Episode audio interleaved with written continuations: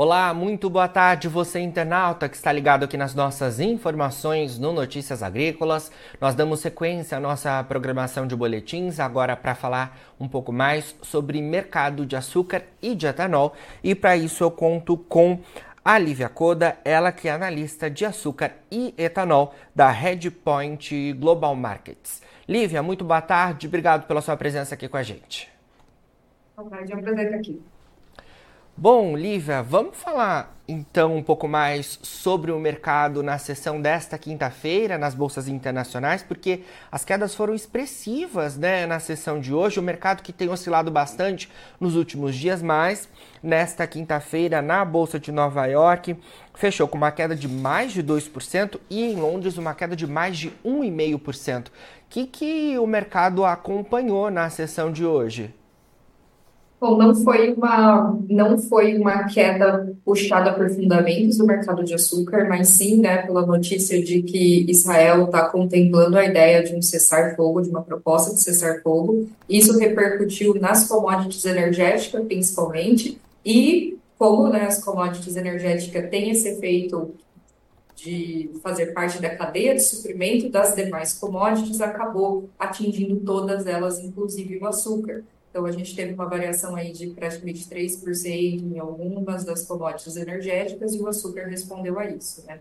A gente tem esse cenário global onde o açúcar está em um equilíbrio, tendendo aí para um pequeno superávit, que deixa o mercado em alerta. Então, é, notícias como essa, ou até outras notícias que de, em relação diretamente ao mercado do açúcar podem sim levar a uma volatilidade maior no curto prazo.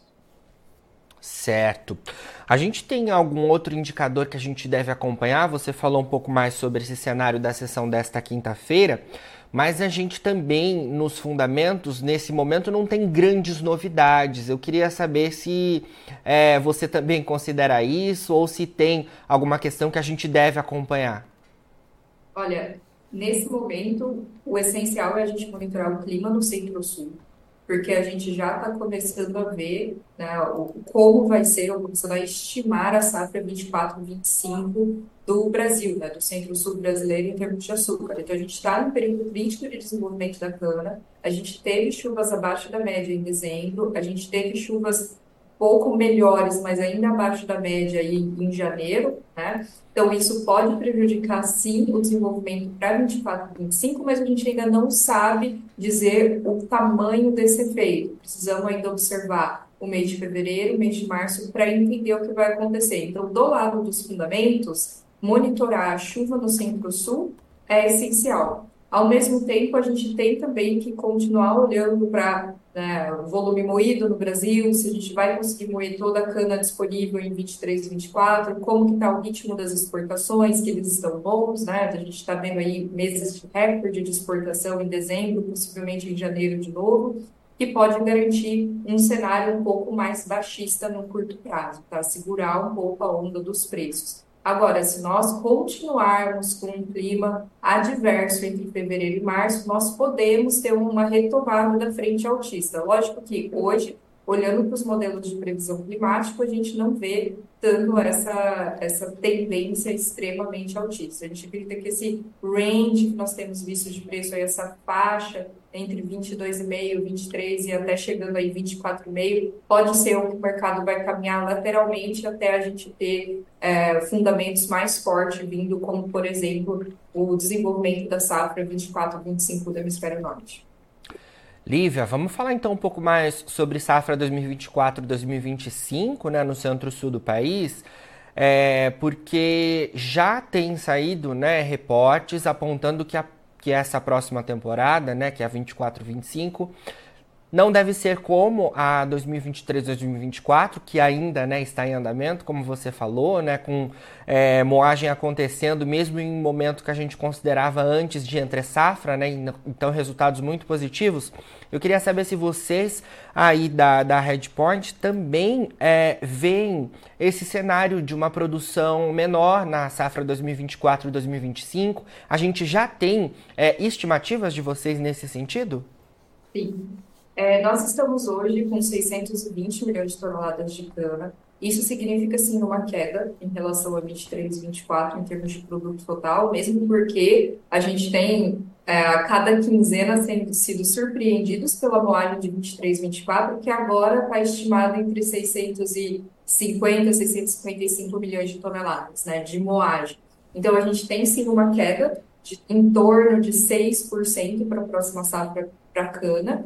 E quando a gente coloca né, em, em termos de açúcar, nós temos um pouquinho menos do que o que a gente está projetando para essa safra, então nós temos quase 42 milhões de toneladas para 24 e 25, mas isso pode ainda ser revisto para cima a depender do que a gente vê de mix, né? A gente teve uma, um investimento muito alto em procedimentos de cristalização no Centro-Sul, o que possibilitam que a gente quebre recordes em termos de mix. A gente já está considerando 51% para a próxima safra, mas esse percentual ainda pode ser um pouco maior. Isso mesmo porque né, a gente tem um cenário do etanol no mercado doméstico bastante baixista. Nós temos uma, um estoque de passagem estimado alto, né, a gente não está tendo um, uma demanda é, que, que gaste toda a produção que nós temos em 23, 24, mesmo porque a gente está com um volume de cana muito acima da média, é, a gente está com um recorde no volume de cana, e isso tem pressionado os preços domésticos do etanol garantindo que a escolha das usinas seja direcionada ao adoçante e também que o investimento seja feito para esse produto. Certo. A gente, né, logo mais, né, Lívia, a gente já entrou no mês de fevereiro e logo mais, né, a Única deve soltar, né, no dia 10, mais ou menos, solta ali os dados relativos à moagem, né, é, na última quinzena, né? Então a gente novamente pode ter aí esses dados, né, surpreendentes dessa última quinzena do mês de janeiro de 2024. A gente vai seguir acompanhando, né, esses, esses resultados, porque como você trouxe, né, a cada quinzena é, em que avança, né, e nesse momento que seria considerado de entre safra, a gente tem é, a moagem acontecendo e a produção de açúcar e de etanol aí a todo vapor no centro-sul do país. Mas de fato os olhares agora se voltam para a próxima temporada, já que você trouxe os números para gente da Redpoint. Eu queria também falar um pouco mais sobre a Ásia, Lívia, porque é, nesse momento a gente tá com os trabalhos lá também, né, é, de Índia e Tailândia acontecendo, né, nesse momento, mas me parece que o mercado também já de alguma forma precificou o que a gente deve ter por lá, né? É, a safra está em andamento, claro, mas o resultado de menor produção por lá é, já está dado no mercado, na sua visão. A gente ainda deve seguir acompanhando as informações que ocorrem. Olha, já, nós já temos, nessa nossa visão de que o mercado está equilibrado, nós já temos considerado uma produção menor, uma participação também menor nos fluxos comerciais, tanto da Índia quanto da Tailândia. No caso da Índia, né, sem nenhuma participação nos fluxos comerciais, por conta aí do banimento das cotas de exportação para o ano de 2024. Né. O que a gente precisa monitorar é o quanto que de fato se teve efeito, né, a diversidade climática do ano passado, como que isso está se refletindo nos números. Até o momento, sim, tem refletido. Nós temos vistos aí 18% a menos de produção na Tailândia, 5,5%, se não me engano, por cento a menos na Índia de produção até a primeira quinzena de janeiro. Né? A gente tem visto resultados menores, mas são resultados, de novo, esperados. A gente já tinha computado isso nos nossos números e não está vindo nada diferente do que o mercado espera. Na verdade, na Índia está vindo até, nós estávamos um pouco mais otimistas está vindo até resultados um pouco melhores do que a média do mercado. A gente viu aí as agências de Maharashtra, né, de, de Karnataka e até de Uttar Pradesh revisando um pouco para cima, o que eles tinham esperado de produção total de açúcar, e isso pode levar né, a Índia a pedir um pouco mais de desvio para o etanol. Então, lembra que antes de chegar para o mercado externo,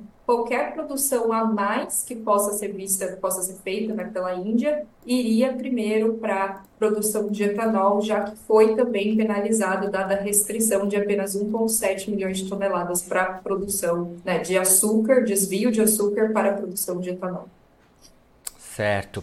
Lívia, Podemos falar um pouco também sobre etanol, porque hoje, né, dia 1 de fevereiro, a gente teve, né, a informação, né, de que já começa a entrar em vigor, né, o aumento do ICMS nos preços dos combustíveis fósseis, né, gasolina, diesel, gás de cozinha.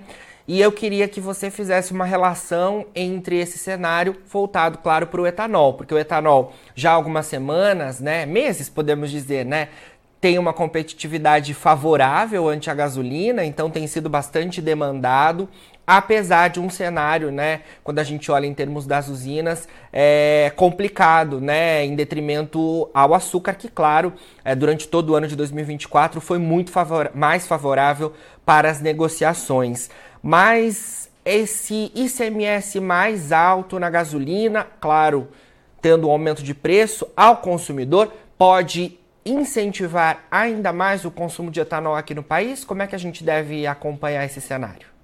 Olha, na matemática, sim, a gente teria ainda uma, um pouco mais de vantagem para o etanol na bomba, né? Porque esse, esse custo vai ser repassado, a gente vai ter um aumento aí na, no preço da gasolina na bomba, que acaba por diminuir essa paridade entre os dois, né? A gente vai para uma paridade, a gente fala se está em 70%, tá elas por elas, hoje a gente já está numa paridade próxima a 60% e poderia vir a reduzir ainda mais. Mas a questão é, mesmo com uma qualidade reduzida desde julho do ano passado, então mesmo com o etanol sendo é, prioridade em termos de consumo, a gente não tem visto a demanda por combustível em geral, né, então não falando só de etanol, mas também falando aí da gasolina, a demanda por combustível não tem reagido da forma como o mercado esperava. Uhum. Então, mesmo com essa disparidade de, de preços, a gente não pode afirmar que o brasileiro vai sair mais de casa vai colocar mais etanol. A gente pode afirmar que quando ele sair de casa, a vantagem está para o etanol. E como está há muito tempo, isso não muda a nossa perspectiva de que o estoque de passagem vai ser elevado. Então, em termos de preço do etanol, não significa que a gente vai ter uma reação direta, muito menos que vai chegar em algum nível próximo do açúcar nas, nos próximos meses. Certo. E esse cenário aí de é, praticamente estabilidade quando a gente fala em termos de consumo de combustíveis do ciclo Otto, claro que mantém os preços né, do etanol sem muitas variações. A gente vê nesse início de ano, né, é, o preço realmente do etanol não tem subido quando a gente fala em termos de negociações é, das indústrias, né? Sim, sim, com certeza. A gente a gente tem uma sazonalidade, né, que os preços costumam ser maiores nessa época do ano, mas ele não está vindo, essa sazonalidade não está vindo com tanta força quanto a gente viu em anos anteriores. Certo. Lívia, muito obrigado pelas suas informações aqui com a gente no Notícias Agrícolas. Excelentes informações para a gente atualizar os nossos internautas por aqui. É claro que a gente seguirá acompanhando todas as movimentações do mercado sucroenergético ao longo das próximas semanas. Agradeço demais. Bom restinho de semana para vocês por aí, tá bom? Obrigada. Bom resto de semana para vocês também. Tchau, tchau. tchau. Conversamos ao vivo então com Lívia Coda, que é analista de açúcar e de etanol da Redpoint Global Markets, a gente atualizando as informações sobre o mercado de açúcar e de etanol aqui no país, né? informações é, relacionadas às quedas expressivas que marcaram as sessões das bolsas de Nova York e de Londres para o açúcar na sessão desta quinta-feira e também falando um pouco mais sobre o cenário de combustíveis aqui no país, principalmente voltado ao etanol, com essa, é, esse início né, de vigor das novas alíquotas do ICMS sobre os combustíveis aqui no país, que pode movimentar o mercado e, claro, impacta sobre o etanol, esse produto também relacionado ao setor sucroenergético do país. Agora, na finalização do nosso boletim, você encontra os perfis das nossas redes sociais. Eu peço que você siga a gente por lá para se manter atualizado sobre todas as informações do agronegócio brasileiro. A gente fica por aqui, mas daqui a pouquinho tem mais boletins ao vivo. Notícias agrícolas, informação agro relevante e conectada.